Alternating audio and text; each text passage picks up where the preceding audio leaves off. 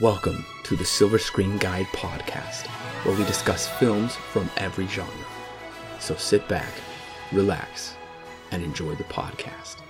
Happy Halloween, everyone! Today we are releasing a special podcast for Halloween, October 31st. We're excited to bring this special review to you. We thought it would be fitting to discuss on Halloween the film Halloween A classic.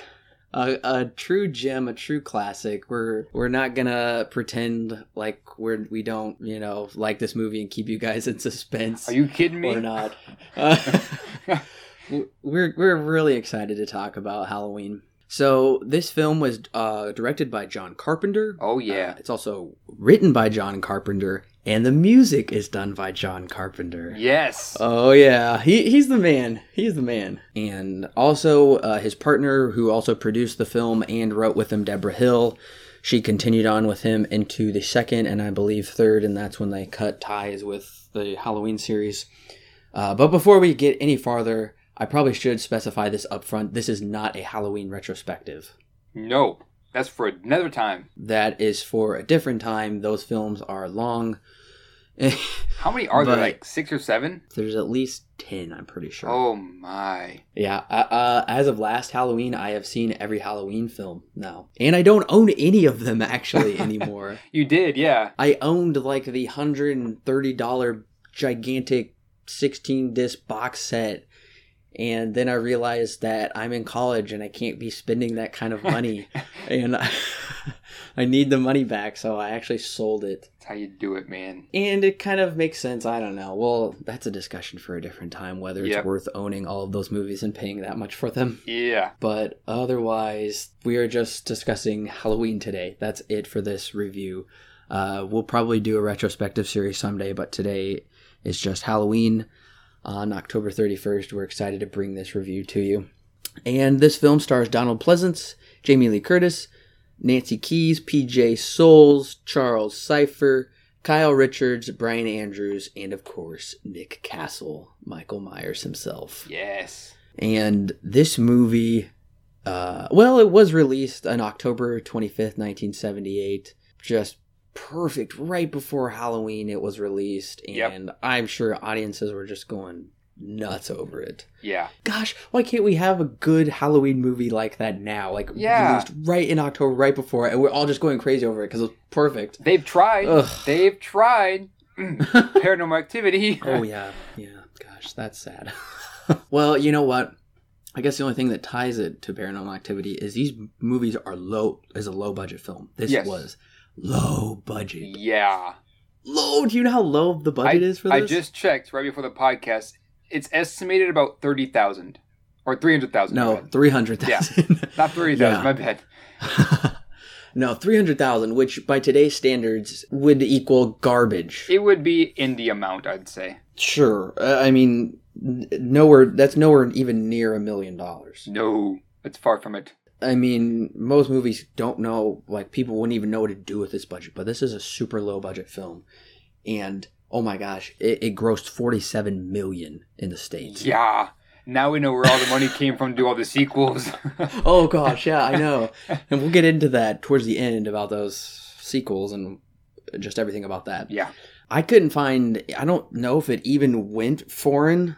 I don't even know if it went international. All I know is that it just did 47 million in the States. Yeah. and I have no idea how it performed um, opening weekend. I don't know any information about that. I couldn't find any um, on Box Office Mojo. Didn't tell me anything. Hmm. But if you adjust the ticket price for inflation, which I feel is fair considering we have Halloween movies that just came out, I don't know, a couple years ago. Right. Um, then this is the highest grossing Halloween film. Otherwise, it's number three. So, and that's only because of the modern box office. So, today we are discussing the theatrical cut of Halloween. There is an extended version that was solely produced for the television audience. That's right. I know for the wasn't it like uh, 12 minutes were cut out. Yes, blood was excised, nudity was excised, but then John Carpenter shot like 10 minutes worth of footage to put into it. Okay. And if you own it on the disc like I did, then you get the full runtime of the theatrical film. You don't get anything cut out for the extended version. You just get that 10 minutes put back in, so it makes it an hour and 41 minutes. Yeah. And honestly, I'll speak to that TV version real quick. We're not reviewing the TV version. The TV version was actually shot at the same time. That footage was shot at the same time they were shooting Halloween 2, which made it easier. And I'm trying to think that anything that really stands out. There's actually only one sequence that's really. No, okay, there's two sequences. There's really not much put into Yeah. it with these 10 minutes. They're just long scenes. Um, Alan hasn't seen the second one, so I'm not going to say. They actually put in kind of a spoiler for the second movie, and it actually defined Michael's motives, which kind of ruins the movie in a way because it's a mystery. It, it's all a big mystery. You don't want to know these motives, but they do put that in. And then actually, Laurie's friend Linda is being stalked by Michael also, Hmm. which we don't get in the movie per se. But she comes over to Laurie's house and they're in Laurie's living room, which we never got to see. But she's in there and they're just like having girl talk. And she's like, On this way over here, this creepy guy was following me, which changes the dynamic because Laurie was the only one seeing Michael Myers, and all of her friends were thinking she was just being a scared girl or something. Whereas Right, that changes it. PJ Soles' character sees it. So, uh, if you're a Halloween fan, go ahead and watch it. I encourage you to watch it because, hey, who doesn't want more Halloween? It really doesn't diminish the film in any way, but I would say absolutely watch the theatrical version first so you don't get anything spoiled for you. But other than that, um, a piece of trivia that I think everybody should know is Jamie Lee Curtis's mother is Janet Leigh, who starred in Psycho. Wow. Yeah. I did not know that. I knew this wasn't this Jamie Lee Curtis's introducing introductory acting role. It, it is. This is introducing Jamie Lee Curtis. Wow, that's crazy. Right. And Psycho, in a lot of ways, is the older brother of Halloween. Yeah, definitely. I mean, a lot of people attribute Psycho as kicking off the slasher genre. So, and, and it, it really did in a way. If you look, there's a lot of similarities between the two. Yeah, there definitely But is. but I really would say that Halloween really brought it into its own Definitely. because this is before we got, you know, Friday the 13th, Nightmare on Elm Street, Mhm. anything like that. Halloween kicked it off and it, it sparked a ton of imitation films. Yeah. But and this originally was not going to be titled Halloween. It was originally going to be titled The Babysitter Murders. Yeah, I saw that. hmm It was originally going to be titled The Babysitter Murders, and it had the events take place over the space of several days. But it was a budgetary decision to change the script to have everything happen on the same day, which reduced um, costume changes and location shootings and everything like that. I I feel like it works a bit better with just the one one day thing too. Absolutely, I completely agree. I am so glad it all. Yeah. Well, okay, it doesn't all take place Well, On- yeah, that's right. Halloween night. Once the movie gets going, then yeah, that's what that's what I meant to say. I I think it might have been John Carpenter who suggested this was not, even though he wrote and directed the film, this was not his original, his own original concept. Oh, really? It wasn't. It was, I believe, one of the other producers who came to him, and John Carpenter's like, sure, I'll direct it, but I want my name above the title, so it reads John Carpenter's Halloween. Gotcha. And he wanted more credit than he actually really came up with, Right. if that makes sense. Makes sense. Yeah. he is probably the biggest reason this film is what it is. Yeah. And this film is an icon of the horror genre and just kind of scary movies in general. And this film actually established a lot of those horror tropes where the virgin Yeah. can't die and a lot of the things that are brought up in Scream that are they're parodied kind of in Scream. That's what I'm looking for Yeah. Yeah. and that that all stems from Halloween, which they're in Scream. They're actually watching Halloween Yeah. That's and right. talking about the rules while while watching it. So that's kind of a funny. Yeah. So as you can probably tell, this film was very influential for just horror movies in general after this was released. Yeah, and it and it rightly deserves that. It really was groundbreaking, especially with that kind of budget. Yeah. It's just a crazy small budget, and they did something really amazing with it.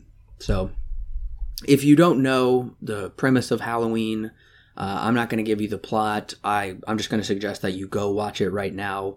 Yes, please. Definitely, definitely. If you haven't seen this, do not listen to this podcast because we're just going to spoil this thing completely. Yes. So really go watch it and then come back to our podcast and follow along with us as we discuss this great film. So let's get into it. We are opened with a fantastic credit sequence with just glorious music. Back to back to the beginning when all the credits of our movie were put at the very beginning of the film. But it just really sets the mood, doesn't it? It does. It really does. With I like how it- there's a pumpkin there, and it just as the credits are going on, it slowly gets Yeah. it comes close to that pumpkin as the credits are going. And this is like a five minute sequence of all the credits, and just slowly gets close to that pumpkin until it's just the eye in the corner, and then it just slowly fades out. So cool. Okay, and Alan is the big soundtrack guy. Yes. What did you think of this soundtrack? Okay, I really like the soundtrack. I have some problems with its implementation. I'll give that. Okay. I'll I'll point it out. I'll point it out. But very good soundtrack, very iconic soundtrack. I'll, it's It is very good. so iconic. And it's crazy because John Carpenter wrote it all himself. Yeah. And did everything himself. Right. My cousin pointed, pointed this out because he was watching it with, or he watched the first half an hour with me. He pointed Mhm. out, he's like, you know, John Carpenter, he has a thing for simple soundtracks. Because if you've ever watched Yeah. this one and you've ever watched The Thing, The Thing is just a bass note just being strummed like back and forth, just over and over again. You know, it's very simple sounds, music. I mean, it and it definitely works for this because this this is a simple movie too. It's a very simple movie. It is, yeah. And it works. Uh, This is a big instance of a simple plot that works, whereas I don't think we'll do the review of it. I don't think we're going to spend the time on it, but we recently watched It Follows together, Right. Which tried to be simple. A lot of people said it followed in the vein of John Carpenter, uh, maybe with imagery, but not with storytelling. And that really kind of fell flat with how it was just lacking in those ways, whereas this doesn't. We could sit. We could probably spend a while talking about how uh, it follows, implements its storytelling. But yeah, I don't feel like it nearly comes close for the rain in Right. like greatness as this one does. but we open with with this Halloween chant, and the whole opening is a POV shot. Yes, I love this. Okay, and I want to ask you right off the bat: Were you aware that was a six-year-old? No, when the movie first opened, I was like, "What's happening?" At, at 1st Mhm. I didn't know it was a POV shot. I thought it was just. Uh, at first, I thought it was uh, a handheld shot because it was moving back, moving a little bit. So like, okay, it's kind of interesting shot. And the next thing I know, it starts moving, and it, I definitely tell at this point, okay, this is a POV shot. At the moment, I didn't think it was a kid. I thought it was actually Michael Myers. Uh, Mm, at that time, like you know, older with the mask and stuff. I was like, okay, this is that's him, right? And then and then you know he kind of going goes up to the front door or whatever, and then sees the couple come in, and he like walks around the corner and you know sees them get on the couch, and I'm like, okay, it's kind of freaking me out a little bit because of the POV shot. I don't know who this is, you know. yeah, I was like, okay, maybe maybe it is Michael Myers, but I don't know if it actually is him, you know. And so it was actually starting to freak me out a little bit because the guy was just watching, and then he ended up getting, going in the back door, and he pulls over the drawer, and takes out the knife, and I was like, okay, it's a bit of a small hand for you know an adult, and he's wearing I think green or something like that. yeah, So I was like, who is this? What's going on? You know, like I knew what was going to happen because he picked up the knife. And I was like, ah, this is like, it's starting to mess with me a little bit. This beginning, this opening sequence that not only was it impressive because it was a oner, but it also was giving us the point of view of Michael Myers as a kid without us even knowing it. yes, And I thought that was really interesting. yeah. It shocked audiences when you find out that it's a six-year-old. Yeah. And when it was a kid, I was like, whoa.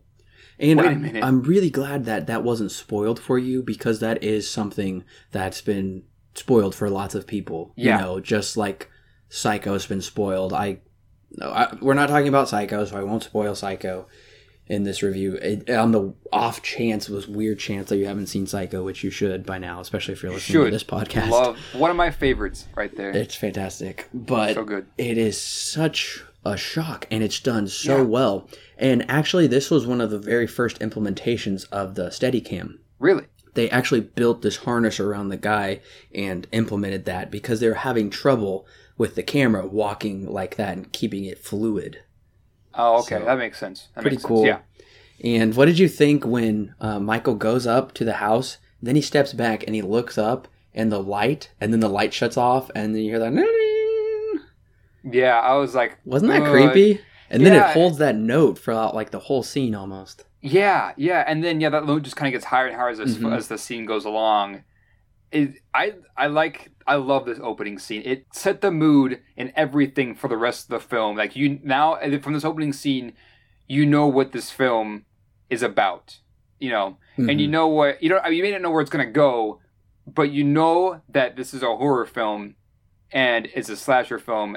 And, you know, it's just it's just a good opening. It's a really good opening. I love this opening. Absolutely, I do too. And some fun little tidbit: uh, the hand that reaches for the knife and the mask is actually Debra Hill's hand, the producer and writer. Really, Yeah, they just needed like a small hand, huh? and they're like, okay, yeah, get hers.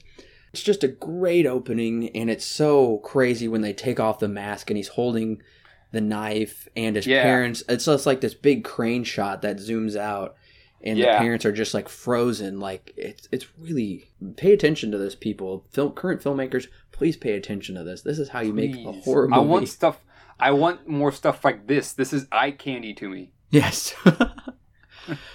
but and then we flash forward 15 years later. So now we're in 1978. I've seen Halloween a dozen times, but Alan, was this a surprise to you? Of course, you said it was a surprise that we start off with him as a six-year-old, Yeah, and then we just jump 15 years. right. And at first, I was a little bit confused because I didn't know what was happening. I had no idea what was going on right now. I was like, yeah, I understood later when the scene, as the scene goes along, when they pull up, was it the insane asylum? I think, hmm and they're just letting the patients wander, yeah. and it's raining outside. I was like, whoa.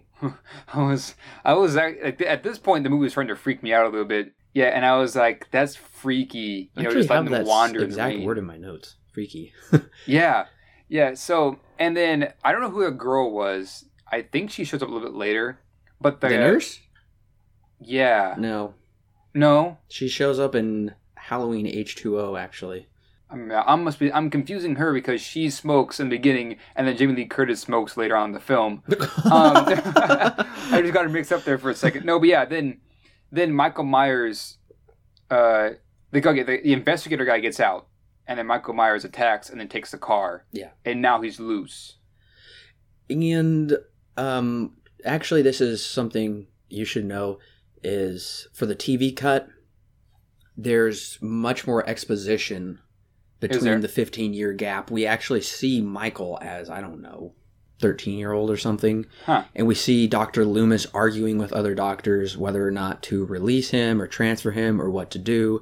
And Right. he tells Michael, like, you, you don't have me fooled and stuff like that. So there is, instead of just throwing you into this car, which, yeah, I'm sure that would be confusing because we don't know, we just don't know what's going on. It's the Right. day yeah. before Halloween. It's like October 30th. And we're at some kind of sanitarium. Yeah. So the TV cut probably did that, probably just to get that TV audience less confused. And John Carpenter's like, hey, well, I guess I could just fill more stuff in that way. Right. Yeah. Exactly. But Michael has super strength Yeah. and he knows how to drive. Yeah. Yeah. yeah. I think that's what I have in my notes too. Is like, although a nice scene. what? Well, even Dr. Loomis calls it out. He's like, he just drove out of here. Somebody must have been giving him driving lessons. yeah. I was like, but who? So uh, that's that's something we just kind of have to give the movie Yeah. is because that's un- it's unbelievable. It doesn't seem right, but we do get a fun line. We get Loomis is so dramatic in this movie, but he's so much fun. I love the line where he's like, "He's gone. The evil is gone from here." Yeah. Yeah. Just so dramatic. And okay, I'm gonna get I'm gonna get this straight though, real quick, because I'm Sure. pretty sure I'm right. But the investigator guy that was with the was with the nurse in, the, in that opening. Doctor Loomis. Um, he's a yes. doctor. His he's Michael's doctor. He's been Michael's doctor for 15 years. Okay, and he's the one who like tries to look for him during Halloween night, right? Yes. Okay, that's what I thought. All right, Yeah, he's the protagonist to Michael being the antagonist. Gotcha. And we do learn that Michael hasn't spoken one word for 15 years. Right, He's that's right. essentially after that night when he was six year old, he he went catatonic. Yeah. But and we get just more absolutely wonderful music. Just Yes. I just can't not praise the music enough about how creative and how it just sets the atmosphere Yeah, perfectly. and the funniest thing is when it does this, it's during the day. after Yes. this part, and it's during the and it's setting the mood during the day, which is honestly kind of hard to pull off because it's You're a horror movie and it's all bright and stuff. It's really interesting. I thought that was super interesting. Yeah, and that's just a testament to how John Carpenter can really create that scary setting during the day, whereas most horror movies rely on it being dark and at night. And it, Right. it does get there, but still, it's usually always in the light, you know, mostly Yeah. well lit. Right, exactly. And I have to okay, and I'm going to point this out, and I'll point it out a couple of times, but I have to tell you that I love the cinematography in this movie Oh, yes. Because it's a lot of wide shots with a lot of long takes, Yeah. and they use that to its advantage, and it's amazing because of how they use it, and it's scary because of how they use it. And I'll point out a couple of scenes because there are scenes when Michael Myers just kind of comes up and just Mm, lingers and mhm. it just stays there. It's like, okay, it's going to cut. Right? It's so unsettling. Right? And it just unsettles you because it, it doesn't cut when you think it's going to. Yeah. And it's, it, it's, it's, that's scary. It's, it's, that's how you do a good horror movie, you Yeah. know? Absolutely. That's, And, and I'll point out a couple of times when this happens because it doesn't happen until a bit later, but that, that's the kind of stuff I'm talking about right here Mhm. is this is good filmmaking eh, to me when you're trying to make something at least for horror movies when you're trying to make something scary you use the aesthetics of making the film to make it scary not just not just setting up something just so it can be scary but actually creating a character and then having that character not say a word but just having them look at this person who's walking down the sidewalk for an ungodly amount of time to make it that scary because we know we because we know what he's capable of. Yeah. And now that he's older, he's capable of much more, and it makes it scary because we don't know what he's gonna do. You know, yeah. that's that's why I love the cinematography and the sound design too. Is just that it's so good in this movie. It really sets the tone and it knows how to scare the audience. we get Laurie's we learn that Laurie's father is selling Michael Myers' old house. And right after that, I get I I liked this shot and maybe this is one of the shots you're talking about. After Laurie what I'm thinking of. drops off the when they- key and Michael comes out into the sidewalk Yes. and we get that kind of older over the shoulder shot of Michael just breathing watching her. Yes. It really sets up a mystery. This sets up his stalking her. Yeah. And there's another shot too that I'll bring up later. Um, that was my absolute favorite of the film. I'll bring it up when we get there. But yeah, that's what I'm talking about. That's the kind of things I'm talking about. Is it's just an ungodly amount of time of her just walking, and he's just sitting there on the very right corner of the screen, and you just hear him breathing, just back and forth, not Yeah. not getting more intense, not like lessening down. It was just thing, just constant breathing, inhale, exhale, and it's freaky. Yes.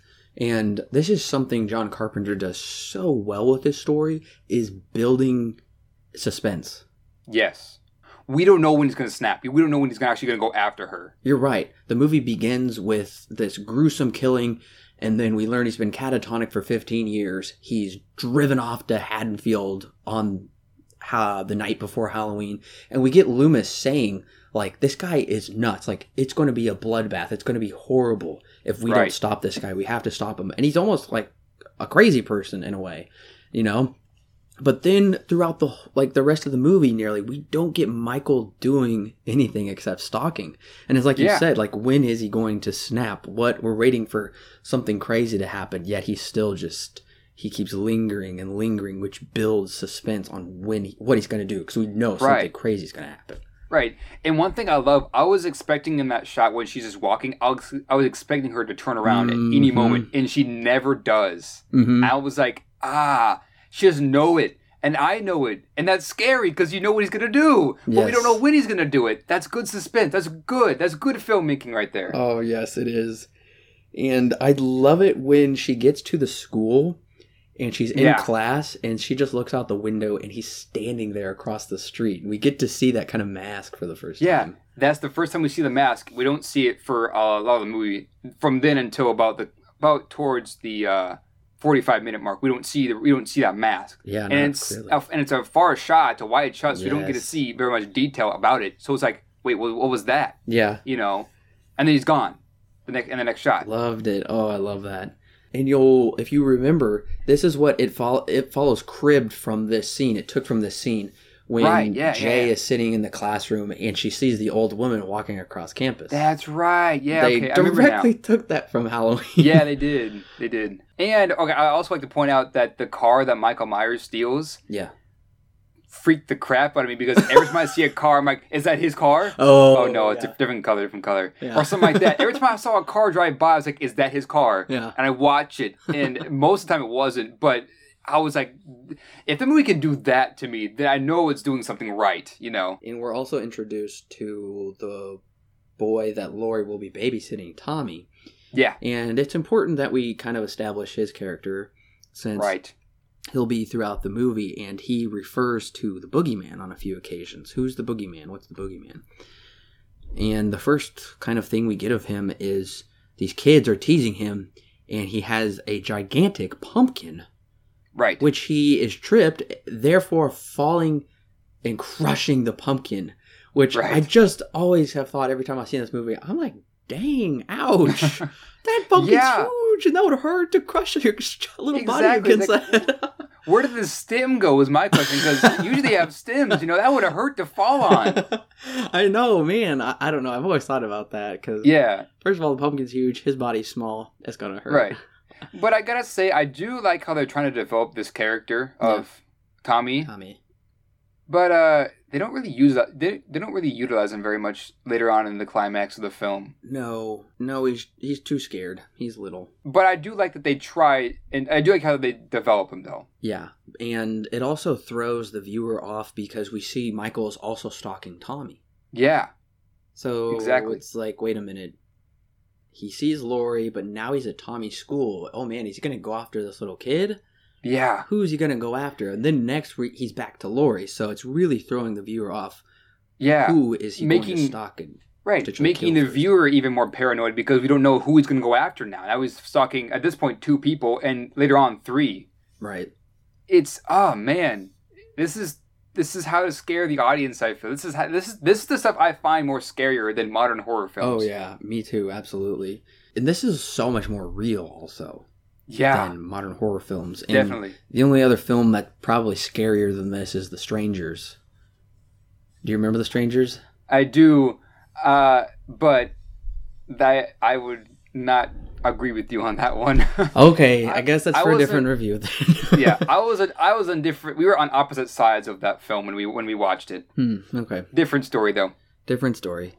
Yes. But the one thing that I do say where there's kind of a gap in the plot, which kind of works for its advantage, Loomis is so intent that Michael is coming to Haddonfield, but we don't know why. Yeah. Um. We were never ever given an explanation, and I'll just say it right here. We do find out in number two. I won't say that for now. Yeah. I'll let that be a mystery to you. Yeah, I did notice that too. There's now that you that. mention it, It's really open ended. I mean, if I was to guess, maybe Haddonfield's just the closest town, you know. But yeah, I mean, that's that, that was his hometown, it was. Haddonfield. That's where he grew up. That's where the That's house is. right. I guess that makes a bit more sense then. Why'd he go back? I guess. And I mean, he. I don't know. It's just like Loomis knows, like, he's just immediately sure. He's like, he's going to Haddonfield, like, right off the bat. He knows. Right, right. I guess that'd be the first place if I was uh, him. I guess that'd be the first place I would go. You know, because that's the only place that he knows. But yeah, I, I agree. I I totally agree. It's kind of a plot hole. He can't supply the sheriff or anybody else with any good reason, or the other doctor. The, do- the other doctor he speaks with, he's like, Haddonfield's 150 miles from here. Right. And he's like, Yeah. I know he's going there for sure, but he doesn't ever really give an explanation. And I I agree. we do get that in part two, which we'll discuss someday. And part two is literally part two. Yeah. Like it's it could be the same film just cut in half. Wow. Or continuation, I should say. It literally picks up where part one leaves off. Wow. Crazy. So but I won't I won't say any more on part two. Okay. That's for a Yeah. different review. yeah. And we also get another we also get more characters, which are Laurie's friends, who Oh, are yeah. crazy annoying, but they work for the movie, I think. Yeah. I I gotta say I wasn't a big fan of their acting. They don't think it did. It wasn't very good. They're just trying to be like ditzy teenage girls. I yeah. think. Yeah. And I mean I get that, but I feel like the acting that's coming off them just isn't the best.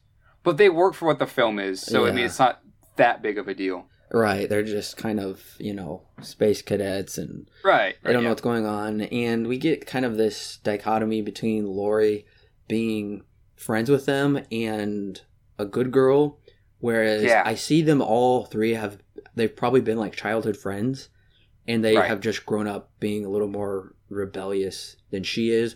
Although we do see her succumb to peer pressure and be rebellious, like when she cusses for the first time in the movie, that just Right. felt like something she's doing because she's around them, you know? Right. Yeah, I, I agree. It it kind of has honestly, it kind of has that a bit more of a human feel to it. You know, Yeah, um, that she has that it's this innocent girl who has friends who are not so innocent. You know, and then Right. she's kind of slowly getting there, but not completely getting there. And she's like, I don't know about that. You know, yeah. Uh, and then she's our main character too. So I, I that's really interesting. I thought.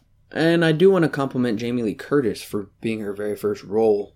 Yeah, Um, I think she did great. Um, she it- did. According to the trivia, she thought she did bad, and she was going to get fired.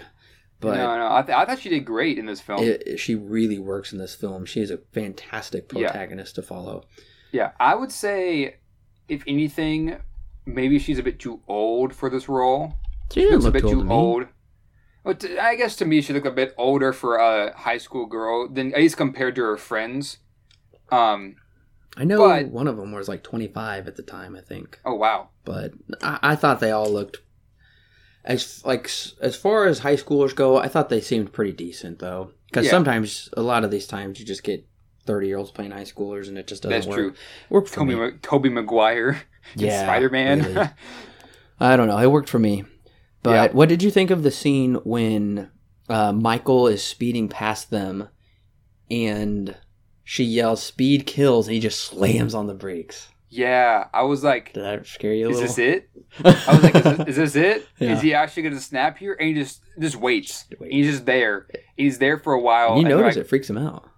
Yeah, and they're like, "What the heck's going on?" And then he totally drives off. It's like, mm, hmm not today or not right now. Yeah. I guess. Oh man, it, that's the, like I said. This film likes to build paranoia with our main character. Yes. This is good filmmaking. Yes. And the next one we see is him standing behind the hedges. Yes, I love that scene. yes, and then it also starts to beg the question: Is our main character just being paranoid, or is he, actually there? Right, because she has Annie go up and Yeah, he's like, he's not there. She wants to talk to you, you know. Yeah, And yeah. It and I, this is I feel like that even if it's real or not doesn't matter. It's the fact that if the audience believes is real or not, which would be the exact same as Jamie Lee Curtis believing that it was real or wasn't real. It's stuff like that. It doesn't exactly answer that question of if he was actually there because it doesn't need to. It's just it's just giving you this so you can be more paranoid about her and the movie. Yeah. And we get kind of a jump scare right after this, but I don't really think it's intending to be a jump scare, but I think it works. Right, yeah. And there and there's a couple of I guess you would call fake jump scares. Yeah. But I feel like they work for this film because they built it up for her being paranoid already. Right. Whereas normally nowadays with jump scares, it's just a blatant, clearly, we're trying Yes. to scare you, and it's just so fake. Whereas this makes sense. She bumps into the sheriff, Right. which I do. Why was he standing in the middle of the sidewalk like that? you know, I, you yeah, think I, about it, does beg the question: What was he doing there? Yeah. But yeah. hmm. But otherwise, it makes sense because she's just jumpy, you know? Right. Already. Exactly. Exactly. So that, that worked for me. And we also get a really good line from Sheriff Brackett when he says, Well, I guess it's Halloween. Everyone's entitled to one good scare. That's true. That's yeah. become an iconic line. Everyone's entitled to one good scare. yep. So True that. okay, but we're we get kids trick or treating at like three thirty in Already. the afternoon. I mean, where I come from, we have like Halloween for like just the businesses around the town, but that starts at like six thirty and then ends at like nine.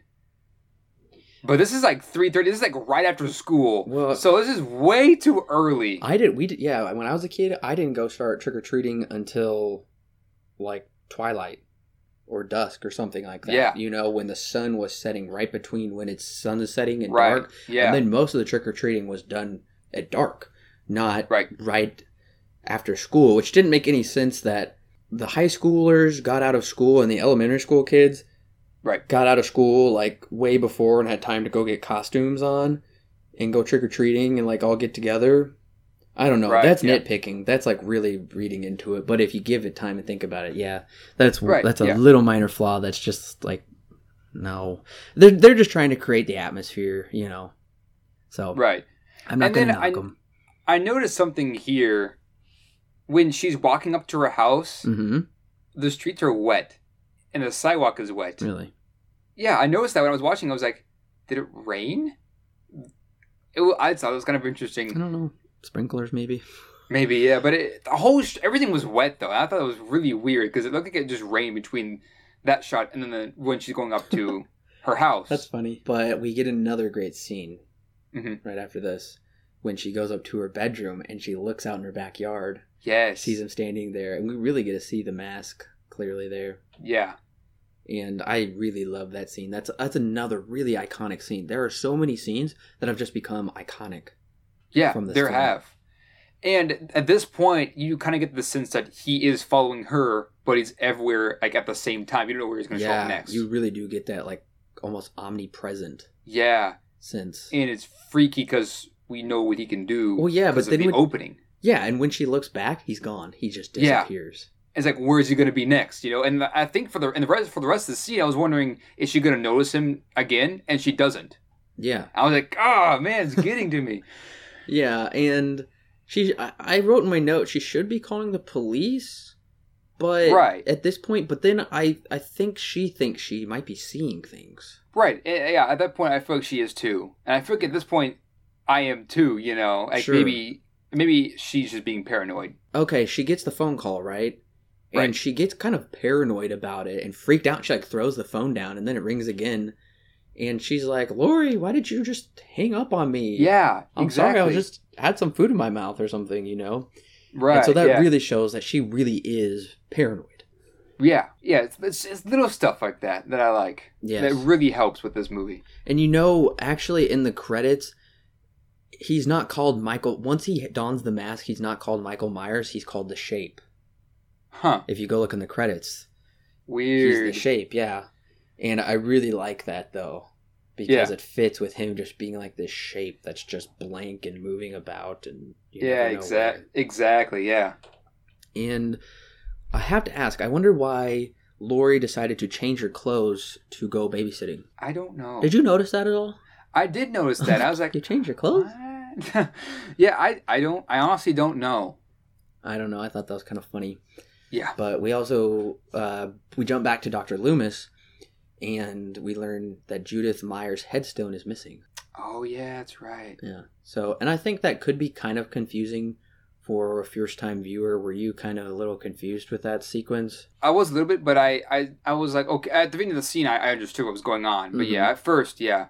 Now, is this the scene? I'm trying to remember if this is the scene that Laurie and friend drive up to meet the sheriff Yes. at the store that got robbed. Yes. And the, Okay. Well, it's right after that. Okay. She's waiting to be picked up. She gets picked up. Then we go to the graveyard scene. We get that great line. Uh, That's says right, he came okay. home, and which just really is freaking you out by then. Because I, I really want to talk about this scene. Oh, the marijuana scene. Yeah, the, that scene, and then when they pull up to talk to dad, the sheriff dad, Oh, okay. Yeah, we can talk about that. because The marijuana. No, not not the marijuana scene. Well, that too. Oh, Um, it kind of just shows that our character is kind of peer you know pressure. degrading a little bit, Yeah. and going on with her friends. But the scene that takes place immediately after this one, when they're driving up and the store's been broken into, oh, right? yes. And so they pull in, they, you know, Yes. to talk to their dad. There is an amazing sequence that I love in this shot, in this scene, and it's incredible. What happens is they're talking with dad, you know, and they're conversing, and then this gamer goes from outside the car and from behind uh police father dude and they're like okay bye and they drive off and immediately as they drive off they're driving down the road and then there's a point when the doctor comes from outside the frame and then once the they meet the car and him basically cross paths and he's walking towards the sheriff guy same shot he's walking towards the sheriff guy and they stop and talk for a bit and the camera kind of goes from behind sheriff guy to being like parallel with them and they're talking for a little bit you know and then police guy says okay i'll be right back and then walks off and the camera zooms out a little bit and you see michael myers' car Mhm. coming out from the intersection stop and then go all in the same sequence i was like That's good cinematography right there. That's amazing. It was so cool. It is. It's a really great scene. That, that's that was one of my favorite parts of the movie. Is just that sequence and just in general how it was all planned out and everything was so cool. This is also the last time that the sheriff will see his daughter alive, which True, is yeah. made more prominent in the second film. Right. I had a bit of a hard time getting the relationship between sheriff and daughter, a couple other people at the beginning, but now that you now that we're mentioning it, I'm trying to I'm trying to pick things up now. Gotcha. Yep. And uh, honestly, her, Laurie's friends are not very nice to her. Yeah, they're kind of sarcastic and stuff. Yeah, they are. Well, because they just go a little too far. Because just because she doesn't have a boyfriend and yeah, has premarital sex like them, they think she's this prude. And Laurie's like, "Oh, I'd rather go out with Ben Tramer," and she's like, "I didn't even know you thought about that kind of stuff, Laurie." and it's like you're just Yeah. being a smart mouth now. Like Annie's a real big smart mouth in this movie. yeah, I, I I agree. Yeah, her friends are kind of just Well, they're really they're really aching her, you know. Linda is so annoying. oh yeah, PJ Soles, who also plays in Yeah. Carrie, kind of plays the same exact role in the film Carrie. Oh yeah, Yeah. right. And I want to point out the names in this are, I think they're weird and funny. We have Mhm. Ben Tramer, Dick Baxter, Lonnie Elamb, Tommy Doyle.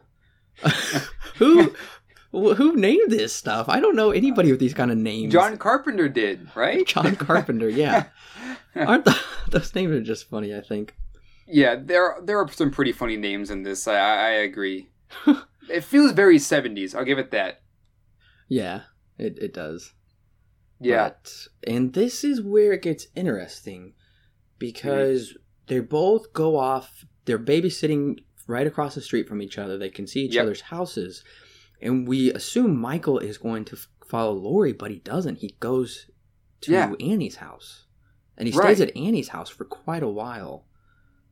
Yeah. Mm. I thought that was really interesting because he's following uh, Jamie Lee Curtis for almost the entire opening.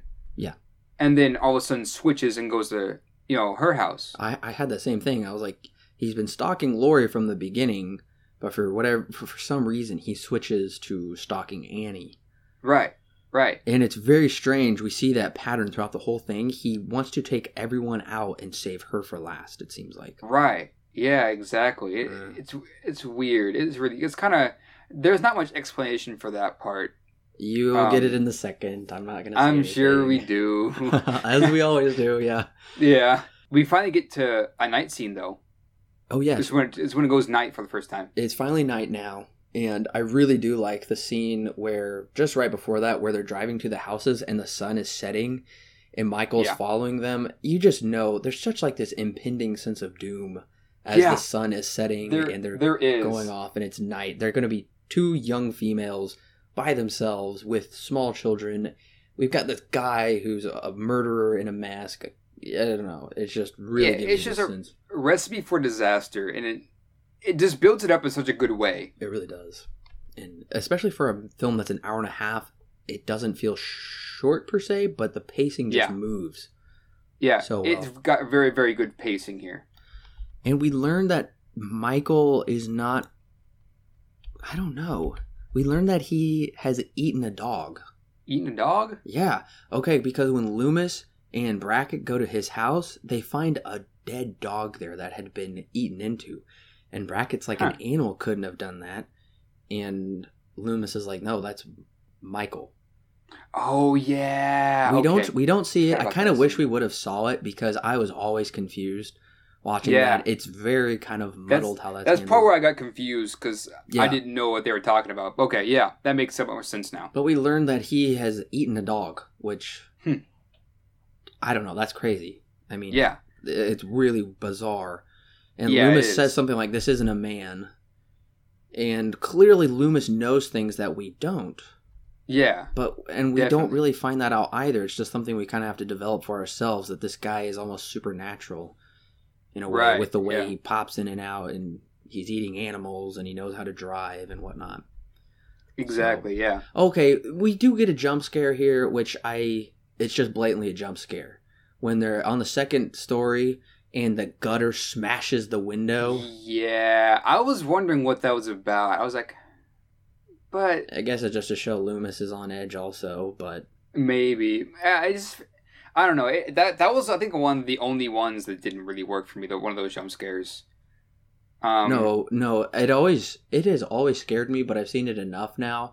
I think it was just for this viewing that I was finally like, yeah, I know this is coming because it scared me every dang time. yeah, yeah. No, I mean it. It made me jump, but when I was thinking about it afterwards, I was like, but I don't understand why that was there. Yeah, It- it's why? Odd. It's odd because this movie really isn't that kind of movie with jump scares.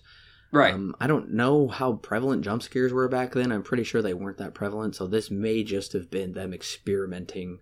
Maybe. Yeah, I could that. definitely see that. And that. we don't get many of them, and Uh-huh. it's not that bad. So I, I'm not gonna fault it really for that. yeah, yeah. Either am I. It's just a thing, I guess. Yeah. And Loomis does kind of give an explanation when they're in the house. He just says Michael is like this blank, pure evil, Yeah, that's right. essentially. So I don't know. And I'm pretty something interesting. Donald Pleasence, he was only he only did like sh- four days of shooting, I think. Uh huh. Which like between like two to four days of shooting, like he was barely on the set. He just like they actually they actually began by shooting his scenes. I'm pretty sure.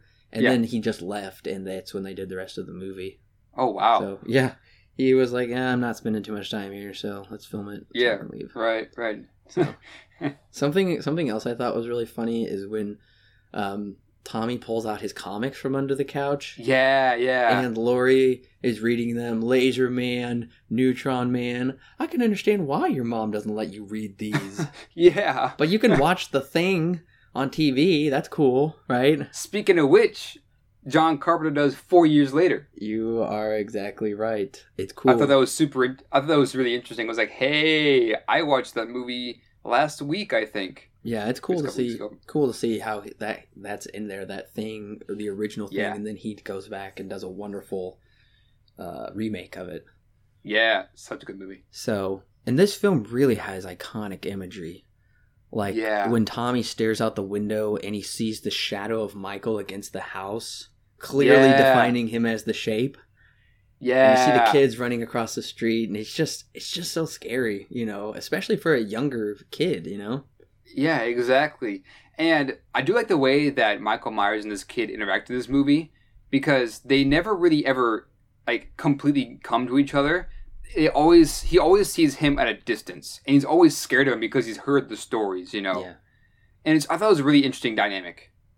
And and it is the manifestation of the boogeyman to him because he's been Yeah, the kids at school kept telling him the boogeyman's gonna get you, he's gonna get you, and then he sees this shadow Right. across the street, which shows him like, oh no, the boogeyman really is gonna get me, and he eventually Yeah. asks Laura, he's like, Laurie, what's the boogeyman? Is it real? And you know, yeah. It's an, it's a very interesting dynamic to have that. I thought. it is. And we jump back to Annie at her house, and she's making popcorn, and it's so funny when Laurie's like, "Oh, I don't know if I'll go out with him," and Annie Uh-huh. yells, "Why won't you go out with him? For God's sake!" yeah, and then she spills butter on herself. She spills butter on herself, and apparently she spills enough butter on herself that it requires her to essentially get naked. Yeah, and then put on some random shirt she found. I know. I know. It's just like, Uh, what? okay, and my only thought with this is they know they've got teenagers in the audience, especially like Definitely. teenage guys. They're just trying to like tease that, especially before the sex scene that we eventually get to. They're just trying to tease that for the teenage audience. But I was like, all right, a she's not wearing a bra. What what's going on here? What kind of Yeah. girl is she? And then she just has. I'm like, you spill butter on your pants and your shirt and everything. that requires you to just to do a complete wardrobe change. I know What? Okay, and it is kind of creepy that Michael is watching her undress, and he also saw Yeah. his sister naked when he was six. True. That's right. That's right. And he also kills Linda later when she's naked. I don't know. There's some weird symbolism going on there. Does that mean that this movie is trying to talk about teen sexuality? It's a bad thing because, like, one of the uh, after he after Michael Myers kills, uh, what's her face in the car, which we'll get to. Annie. she he yeah he then goes after the couple that come back into the house Yeah. so it's like interesting how those two are kind of related but i don't know if that's what the movie's going for Well, those are those are like tropes that this film. John Carpenter's like, we didn't set out to establish that stuff. I'm just telling a story, yeah but they have become almost formulaic with later horror films. Yeah, this they definitely kind of have. laid the groundwork for that, and people picked up on that symbolism and ran with it. So exactly. they They, definitely did. yeah, they weren't like blatantly trying to put out this message. Right, right. Michael hates dogs. I wrote that in my notes because Yep. he ate a dog and now he killed Lester the dog, so he's a dog Yeah. hater. Yeah. Wow. What a what a what a guy. What a guy! What a stand-up act! I I just thought it was funny that I thought it was I thought it was, was interesting though that when the dog dies, all we hear is the yelp, and then we just see like the bottom part of the dog just kind of in midair. So we know what he did, What was but we don't know what he did. Well, yeah, it's good. I'm glad they didn't show a graphic dog strangling scene, unlike I Am Legend. Oh Which was gosh, far more disturbing. sad. Movie's sad. Same kind of dog too, actually. It's kind of Was odd. it? Yeah. Oh yeah, it was. That's right. So, but you know what's also weird? Why is their laundry room outside in their backyard? It's like an outhouse. Has any uh, listeners? Does anybody have that at their house? Has anybody ever seen that? Mine's in my basement. I'm normal. Mine is in my house. I don't know anybody that thought it would be a good idea to build their laundry room in their backyard For real though. with a with a its own stone path and everything. It was bizarre.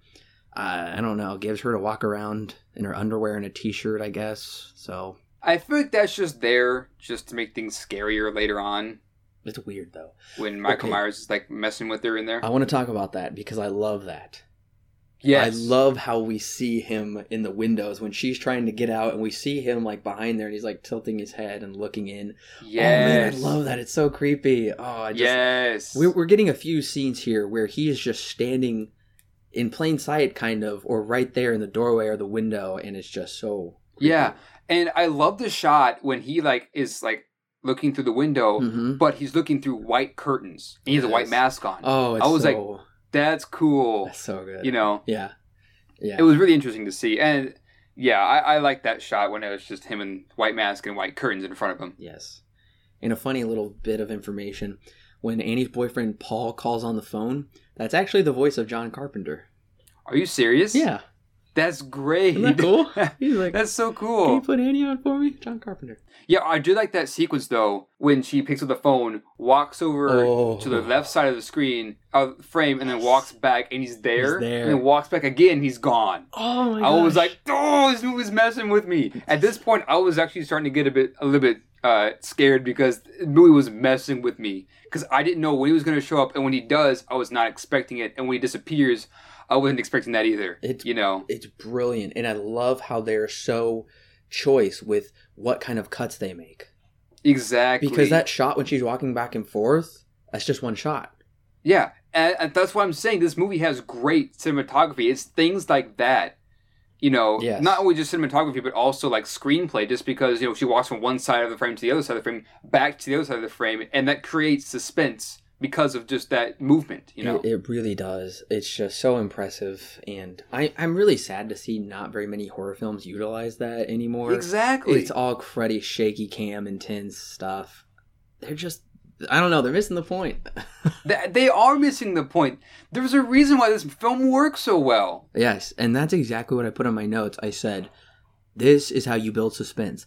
The audience Yes. keeps think keeps expecting Michael to act, but he won't. Not yet.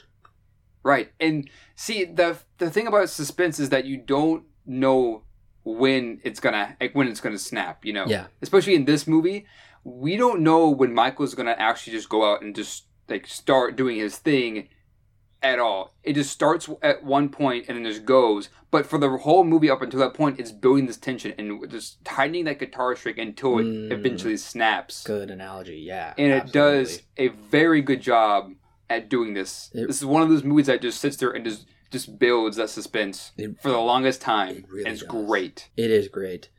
And we get Annie walking across the street essentially naked. No, she's got Yeah. a shirt on. But she's in her underwear.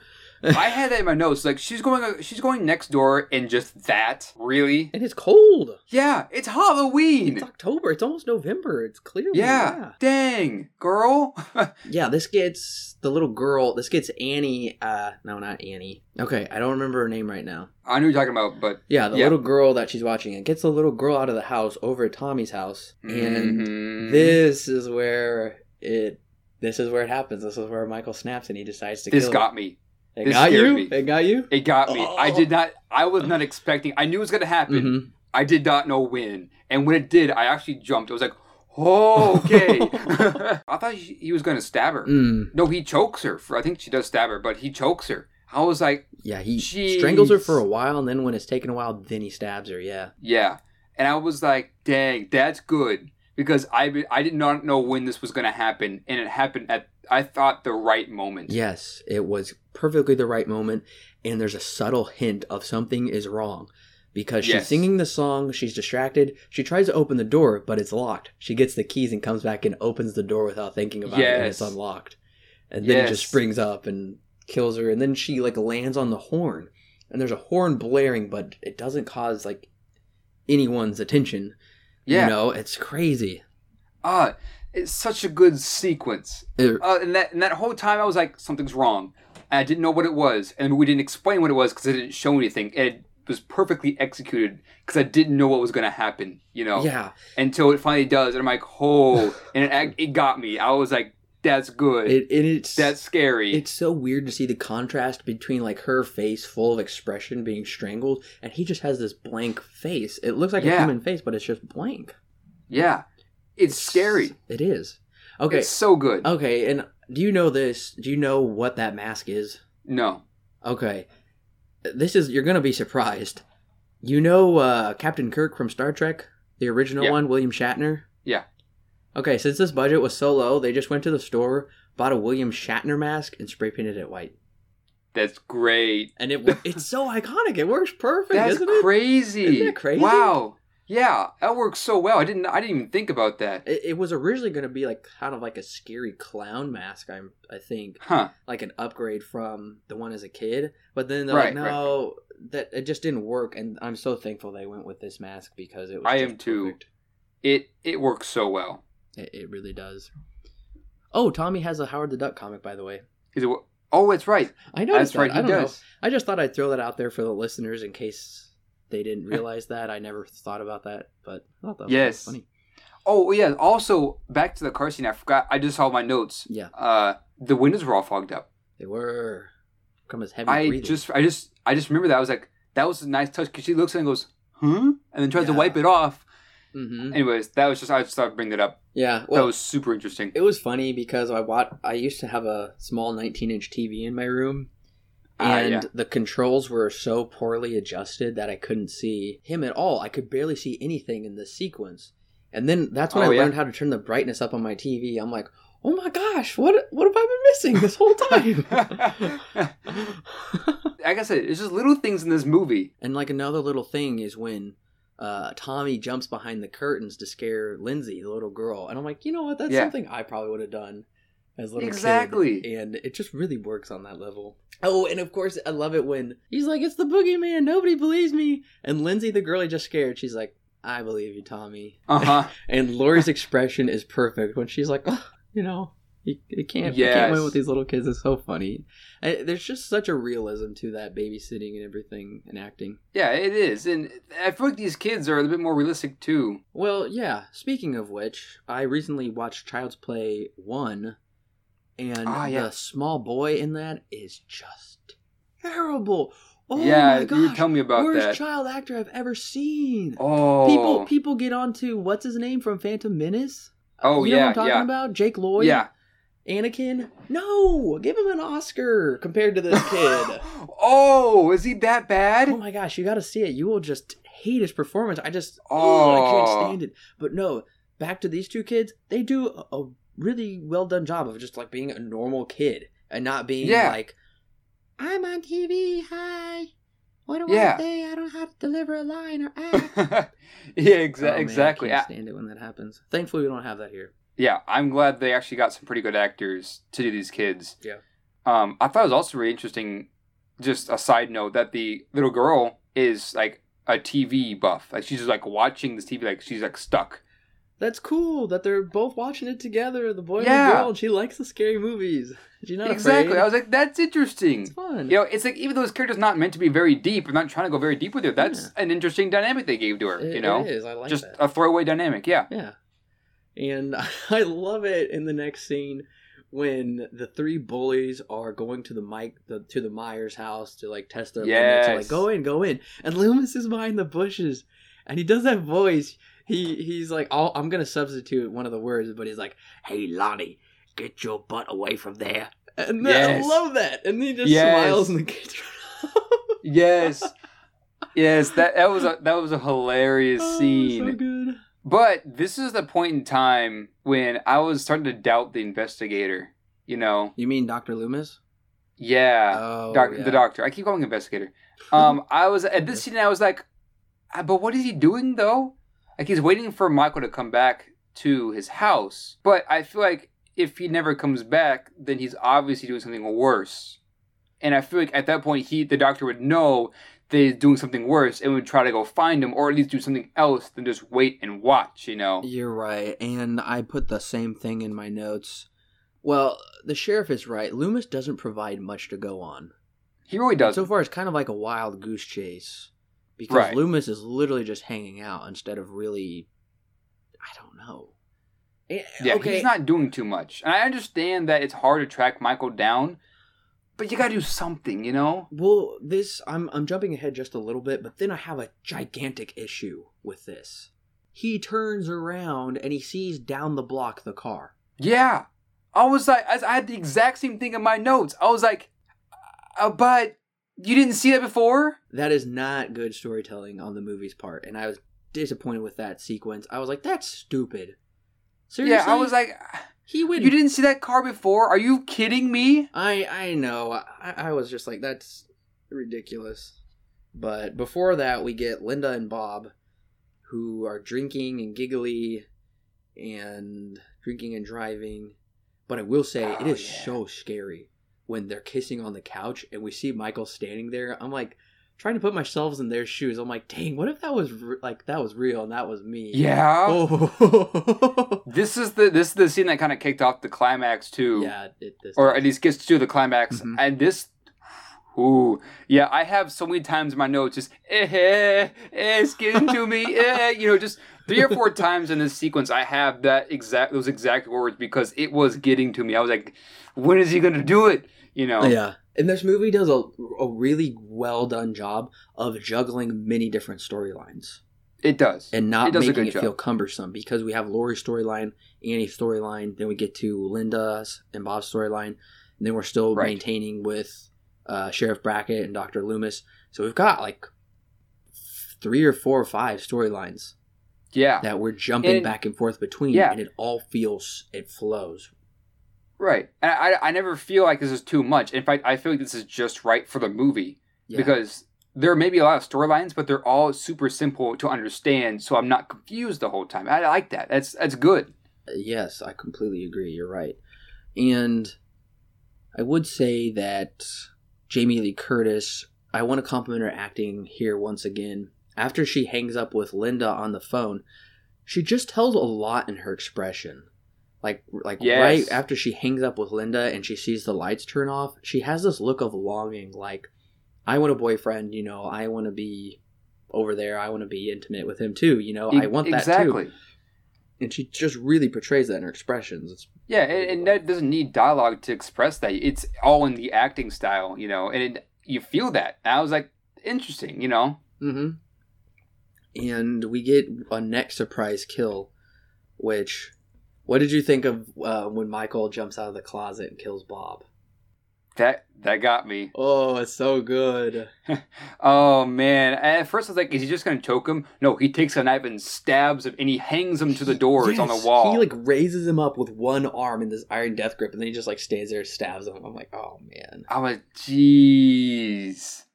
And then the scene when he comes back in the room with the sheet on. It was perfect, wasn't that I was so like, oh, oh, I didn't know when he was going to do it. That's the scariest part. I never know when he's going to kill the, the next person. Yes. It's always a surprise to me. And so I'm sort of like, when's he going to do it? When's he going to do it? And I'm just freaking out because the movie takes so long to do it. And then when it does it, it feels so right, but so scary at the same time. Oh, it's it's great, and it really shows. There's this weird contrast between Michael being like an animal, but also really attentive to detail. Yes. Because he took the guy's glasses and put them on. He took the guy's glasses. He also got the beer, That's which right. he yeah. asked him to go get the beer. And but right before that, when he kills Bob, he is standing there looking at Bob, and he's like tilting his head back and forth. Which, Yeah. if you're a dog owner, you'll know that dogs do that. Exactly. Yeah. And I remember, I I think it was like that. I think it was Nick Castle who was doing it. It was his choice to do that, and that is just really chilling, really weird Yeah. to watch him. Like after he kills him, he just stands there and looks at him like this for a while. He just turns his head back and forth, like he's Yeah. trying to comprehend or something. I I don't know. It's it yeah. brings us Like I said, approach. it's the small things in this movie Yeah. That make it the scariest. really great attention to detail. Yes. And it was right after when he kills the guy. I have in my in my notes, not cool movie, not cool, because it was sca- it was really getting to me at that point. That's so funny. and the thing, I think the thing that scares me the most in the movie is the breathing of Michael Myers. Mm, yeah. That's the thing that made this movie for me. I, when if it didn't have that, I don't. I, I would probably wouldn't have been as scared as I am, as I was when I finished it. But the breathing in this movie is so well. It's so well implemented Yes. that it's freaky. I I would It's so freaky. I would say the breathing and the music also though. Yes. really does it for me. Like when he's approaching, like as soon as she starts walking, when she's on the phone, that dun dun dun dun dun dun dun dun dun dun dun dun Yeah. Yeah. That is so creepy as he's like walking towards her and you know she's about Right. to die. Yeah. Oh. And I mentioned almost- I was gonna. I, I mentioned I was gonna talk about this uh, earlier. Um, although I do really like the music in this movie, I do feel like it's a bit overutilized. Like to a like especially in like the beginning up until maybe when it turns nighttime. Yeah. Because every time Yeah. there he he he shows Michael Myers, Mhm. there's some music there to go along with it. And that's a lot, right? It wouldn't be that big of a deal if he wasn't there as much as he is, but it happens a lot and it gets kind of repetitive after a while. And I started to like kind of get annoyed with the music at that point because Mm. like, okay, I've heard this track five times now in the last 15 minutes. You know, can we please have something else? But once the film gets to the nighttime sequences, this drops off uh, almost immediately and it's completely different from the rest of the film. That was the only big problem I had with the music Gotcha. was just like that. And that I like the music. That's not a problem with like how the music was composed. Is how it was implemented in the movie that I didn't like because it was like every time he was shown on screen, there was a chord to go along with it. Yeah, I think probably the reason I didn't think about it as much is probably because I've seen it so many times. Right. After a while, you're just you just accept it, I guess. But right. That's right. true, and I try to approach all of these movies as if I've never seen them before.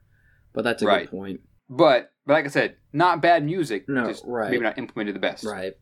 And this is actually the very first time when we get a clear close up of Michael in the mask Yes. after he Yes, strangles Linda, and he rises up, and we just see him there, and he like hear like has the phone up to his ear, and then he like puts it down, you know. Yes. And I although I say that the death of the girl maybe isn't the best of the movie. When he strangles way her that they- with the telephone, Yeah. Yeah. I don't because she it looks kind of kind of fake at least on It- her end, like her it- acting it really in. does. I thought the same thing. She's just flailing with her eyes and everything. I'm like, oh, that's Yeah. a, that's a little silly. I was like a bit hammy, but the fact that Michael Myers is just so still through that entire sequence, yes. and then rises up at the very end, it's like, ah, Hey, just a stone cold, Uh. stone cold killer. exactly. Did you think it was weird that when Lindsey and Tommy go to bed, they are sleeping in the same bed? Yeah, That was weird. I was like, interesting choice, I, but I, never at really the same thought about it time, until this review, though.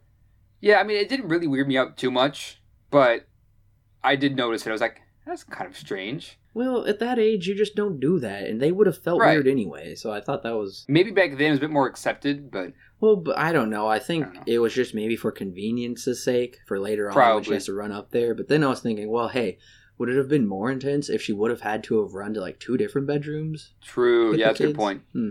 That's a good point. That would have been interesting. I I don't know. I mean- it's nothing that I really thought that would hinder the film in any way, Mhm. but it is it is an interesting point. I I do like. It, I think it may have been a bit more intense if she had to go get both of them out of their uh, different rooms. Yeah, I agree. And I really want to compliment this scene where Laurie walks to the house. Holy cow. Yes. That is just it fills you with so much dread as Yeah, it's it's cutting back and forth between her and the house and that music that's playing and she's all alone out there there's nobody else because it's Yes. far past time for trick-or-treating kids are in bed Exactly. I was like, this is getting to me. I, This is. I would say it's probably Yeah. the eeriest scene so far I would say, yeah, opinion. I would completely agree with that. And I do. Okay, I have to compliment the sound design for this movie too. Not just the breathing, but also when it gets to those really intense, like suspenseful scenes, it does a really good job at like noise because it's always very quiet, but at the same time has that music in the background to help like to help build that suspense. It does a very good job at that. Absolutely. And yes, 100%. And it, it is so creepy when she's walking around the house in the dark. Yes. And she almost opens the closet door where he jumped out of.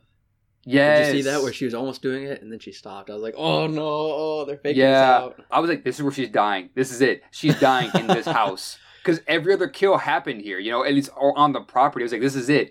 But it doesn't happen. Again, like I said, this movie takes what you would think would happen and then turns it on its head. Yes. I was like, God, this movie's getting me. When is he going to get her, you know? Well, and you, I never know. you're, you're completely right. And you know what? We get this, is, get, we get a callback to the beginning because we get a Yes. POV shot of Laurie ascending the stairs and going towards a bedroom of just like Michael did in the beginning. Exactly. And it was a good parallel between the beginning and end of this movie. Yeah, it was a role reversal. It was weird. But it also foreshadows something terrible is going to happen. Exactly. That too. Okay, and were you freaked out when she opened up the door and Annie was laying there and the tombstone was above? Yes. Myers I was like, oh no, because I for I actually did, I actually had forgotten that he had stole the tombstone Mhm. for uh for, you know, and so when I saw that I was like, yeah, I was like Judith, oh, oh no, because then I remembered about that tombstone. I was like, ah, you know, yeah, and then she turns around and the guy falls down from the from the door frame. Mhm. And I was like, and that actually did give me that actually did scare me Oh, a little yeah. bit. Then you know she opens up the closet and Edgar goes in there too, you know, Yes, and it's just a great sequence. it is. And then I love how she she's in the hallway, and then we just slowly see like Michael's face right there in the Yes. closet, like come into view. Yes, I saw it. Like, ah. So now, I- okay, have you ever seen The Gallows? No, Oh, okay. You don't need to watch it. Yeah. Let's just put it that way. But there is one sequence like it's kind of almost exactly the same way. I would say probably the most chilling sequence of that movie. There's a sequence where one of the main girls is like uh, squatting against, I think, like a railing or whatever near this hallway, and uh, she's crying. And then the scene is silent the entire time. And then it's uh, there's one there's one hallway which is completely black, and then you see the main killer just kind of just slowly make his way into the frame as the light it kind of comes back from Mhm. under him and he kind of just comes flowing through that light. That scared me. mm. That was probably the only point in the movie where it actually scared me. And this movie does that. I'm like, yes. Mhm. Oh, it's freaky. Well, so good. It, they did a lot of cool tricks with this film. This actually was achieved by using a dimmer switch. really? Yeah. So they were just Huh. slowly bringing up the light with the Oh. dimmer switch to slowly illuminate his face. It, it was really well done. Yeah, it, it really was. And you It- know, from here on out, I love, I love everything. This climax is so great. I would almost agree with you. I do like this ending a lot. I'll point out the problems I have with it, but I agree. It's a lot of fun. Okay, but do you agree that the chase is pretty intense? Yes, I would completely agree with that. From like when she's running down the stairs, he's busting open the door. She's running across the street, and those jerks next door won't even help her as I like turn on the porch light and peek out. And Yes. like, nope, go to bed. Never mind. Yes. Yeah, this this entire scene because I don't I was like, don't go back to your house because you know there are kids there. Yeah. And she's ha- and then she kind of like has to go back to the house because there's nowhere else she can go. You know. Yeah, It- that would be so scary for Tommy. I love how she Yeah. like throws the plant like two stories up, the potted Yes. plant, and Tommy's like, "Who is it?" yes. And I would say it's pretty intense also when she's in the house and she has like the knitting needles with the couch. But Michael, okay, I don't know why that like window was left open. This like Yeah. man-sized window for him to walk into. That was weird. And he and he had already cut the phone line. Right. So, when do you have time to do that? ahead, you know. Yeah, he knows. He's like, dang, these people are on the phone so much. I'm just cutting the phone line. I'm tired of them talking. That's what he was thinking. about. Right, exactly. and oh, I think it was before this when she was when when she was locked inside of her friend's house. Yes. I was like, well, locked inside the house though. Like I could get the door that she went to that she broke the glass of because there was a rake against the you know the uh the handles. Well, my, yeah. But she has to go through the front door and that's locked. Like what? Well, the only thing that I can think of is that when she got into uh, Linda's babysitting house, Michael went over, opened up the door, cut the phone lines, came back, jammed that rake up against the door because that's the door she came in through. It wasn't there before. that's true. So it's like he set up a lot of contingencies. Like, okay, if she figures out how to escape the the back door, and I can't kill her, then I'll have a way to get into the house, and she won't be able to call for help. So Right. this seemingly mindless dog eating, you know, psychopath Yeah. thinks ahead apparently and has lots of Right. contingency plans in case things don't work out. Right, yeah. And then she breaks the window of the door with her bare hands, but no big deal, right? yeah, and Michael did the same thing in the beginning when he That's true. broke yeah. that. And if you if you look closely, like it's really obvious to me now, especially if you pause it. He has like a wrench. He's like holding a wrench, Yeah. and he just like hits it with a wrench because no person could do that at all. They're just trying to establish that he's like a superhuman. Sup- Gotcha. Yeah. So then, yeah. So then she goes next door, or back to her house, and I, I have in my notes. It, she was trying to get in the door, and she goes about a plan. Tommy comes out, and goes, "What?" And he's like, "The keys, the keys, or whatever, you know." And then so he comes It's down, and in my notes I said, "Tommy, you punk, open the door." I'm coming. Well, she is waiting for. Oh, and Tommy says the line, "You can't kill the boogeyman." Yeah, And, that's right. Well, she stabs Michael in the neck, which I always Right. thought would really hurt. Yeah, I thought it would too. And this is also when I um, kind of empathize with Loomis, knowing that Michael is clearly there but not knowing where. Yes. That would just be helpless to know that he's running around. And I Yeah. love the shot. I absolutely love the shot when she Mm-hmm. is when you th- when you think Michael's down with that thing stabbed through his neck, and she's Mhm. talking to the kids, and she's like, "It's okay now, I killed him." And if Yeah. you look in the background of the shot, it's in the background you just see a shadow coming up the stairs, and it's blurry, and then Yes. it comes into focus, and you're like, "Oh!" They scream and I saw, I saw that. Yeah, I was like, oh no, great because I knew what was gonna happen. I, had a, I had a, I had a serious suspicion. I was like, he's not dead. There's no way he's dead. It just gets so Oh, scary though when she. It, it- it's like she can't stop this guy. She goes into the closet and he's there. He's Mhm. busting open the closet, and that light is like coming on and off. And she, Yeah, that was. I did like that. How the light just kept going on and off because he kept hitting it. yeah, and she is tough. She stabs him in the chest and well, she stabs him in the eye. I'm pretty sure with like a coat hanger, and then she takes his knife and stabs Yeah. him in the chest. And then I was like, okay, finally over, right? And sh- at this point, she's smart enough. She's like, no, uh, I don't. She's like, I, I know he's not gonna be down for a while. At least it seems that way, you know. And so she tries to. Well, she she tries to get the kids to move somewhere. No, she she tries to get the kids to go in next door and call the police. And she guides him away from him. You know. Yeah, that was smart to get the kids out of the house, and that's when Yes. Loomis knows to run in. The way that Michael Myers sits back up, though. Okay, that's exactly what I was gonna say.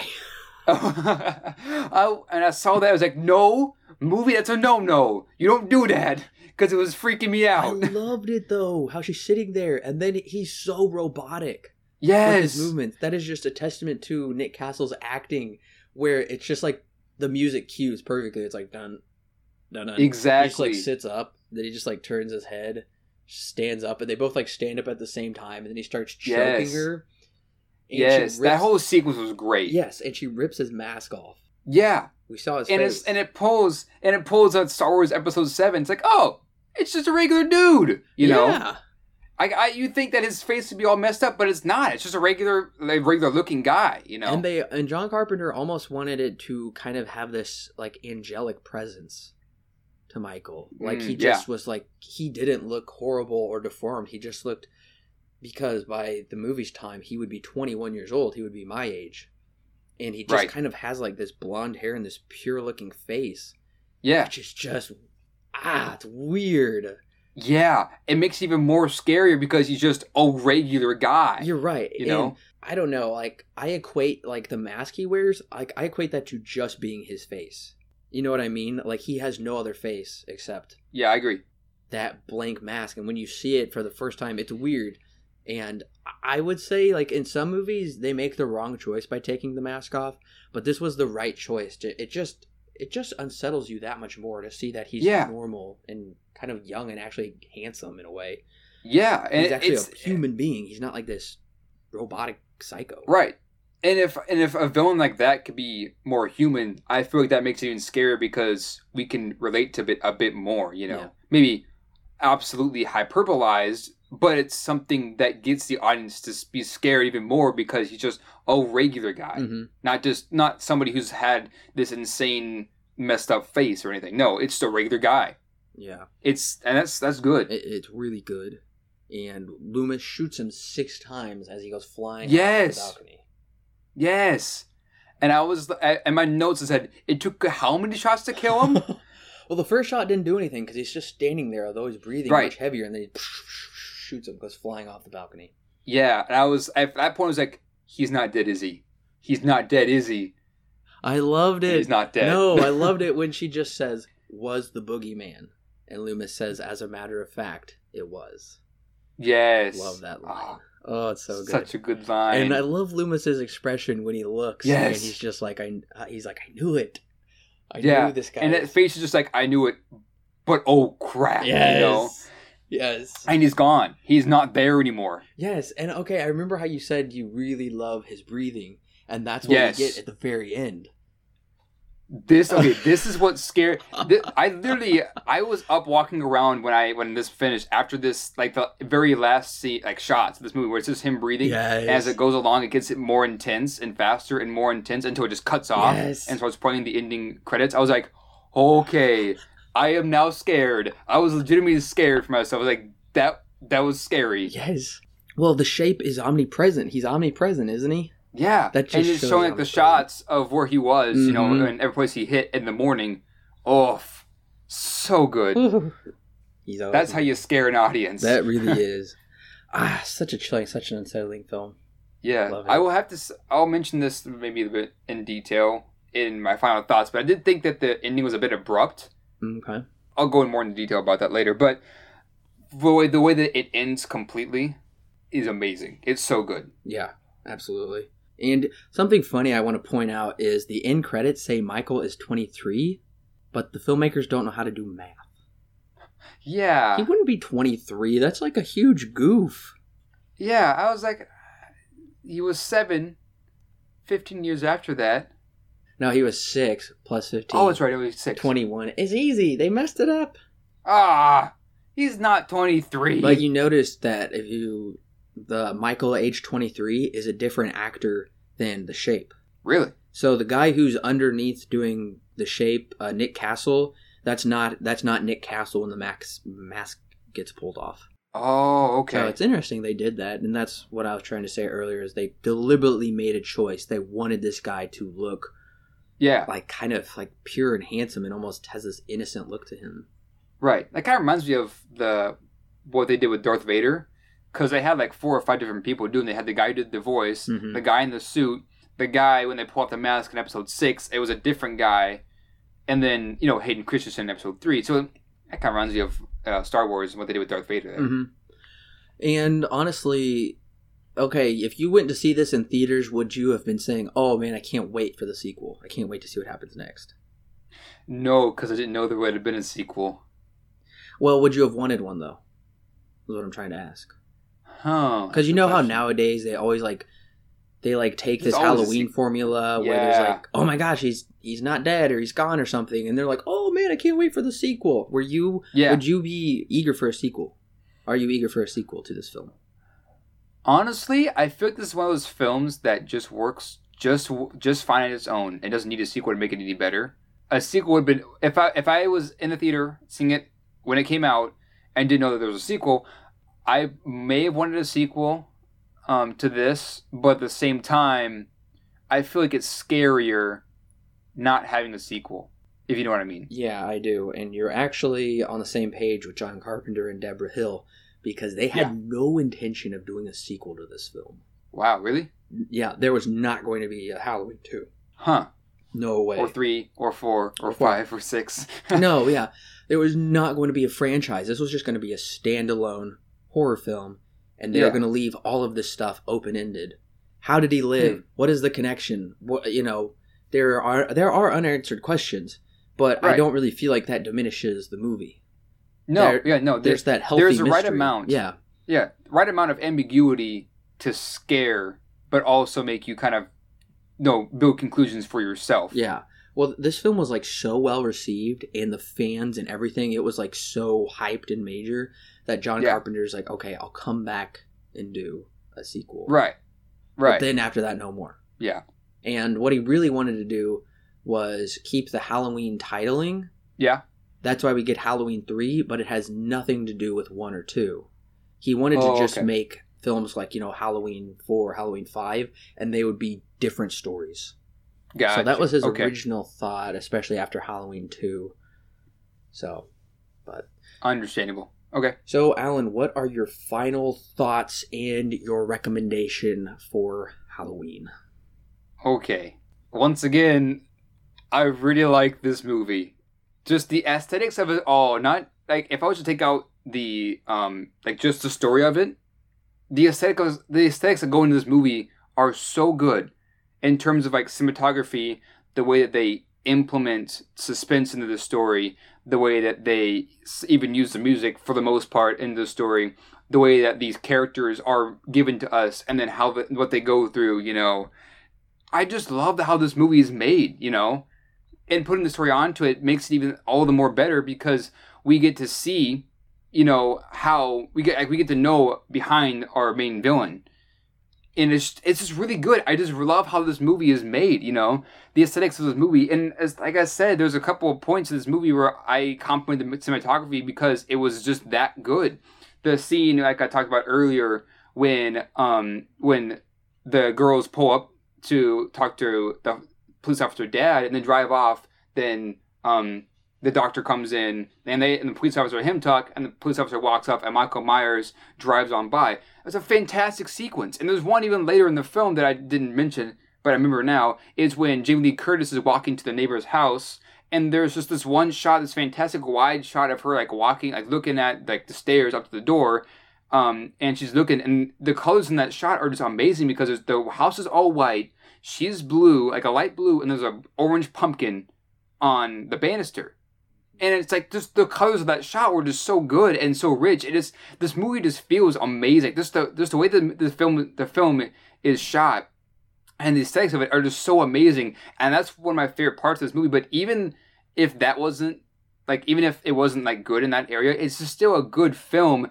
because it builds the suspense really well. It does a really good job at scaring the audience by just taking the tension and just winding that string until we finally see him snap. And when he snaps, it's so abrupt and out of nowhere that it scares you. It's that good. And you and the best part is you never know when he's gonna strike. If you're watching for the first time, you never know when Michael Myers is gonna strike. It reminds me of The Dark Knight with um, the Joker. You never know what he's to do next, or how he's to do it, or what's like the outcome to be. Is the outcome actually to be the outcome that you're thinking of, that he's bringing to the table, or is it to be something different? In which case, in this one, we see them, we see him choke, choke a couple people. But in the first time he does it, he just chokes her in the car, then stabs her. And the second time, he takes the guy, picks him up, and then pins him to the wall. And then the third time, he comes in with a white sheet on with the guy's glasses and the girl thinks it's him. And that's scary because we know the audience knows that it's Michael Myers under that sheet, but she doesn't know, and that makes it all the more scarier because we know what's going to happen to her. We don't know what's going to happen to her. We know that he's going to kill her. We don't know how, but we know that he's going to do it. And just things like that make this movie so much fun. And even though I have a few problems with the ending, like some things don't make sense, I feel like they underutilized the doctor in this more than they probably could have used him or even sometimes the music and like the opening uh, act and a half, they, it's not really you know given. Uh, it's always been it's always been used for something that's scary instead of just letting the suspense build by itself without the music. this movie's still a lot of fun. It's definitely a classic. I see now why it's classic because this is my first time seeing this movie. And I gotta say, I had so much fun with this movie. I'm gonna give it a 9 out of 10 with a high recommend. Woohoo! Yes. I completely agree. Halloween is a rare gem among not just horror films, but films in general. It is one of, if not the greatest low budget film ever made, and in my opinion, among the greatest horror films ever made. Honestly, the only other horror film that can rival this in my mind is Rosemary's Baby, which I don't know. I just hold that film up on such a pedestal. It is just so incredible with its like setting and story and characters. And so good. I see this in there, although I do say Rosemary's Baby is a little more rich than this is. Yeah, it has a bit of a deeper story than this one does. It, it does, and it is longer with the running time and stuff. So there's just Yeah. a little more to it. Gosh, it's hard to decide whether this is my favorite like horror movie, scary movie ever.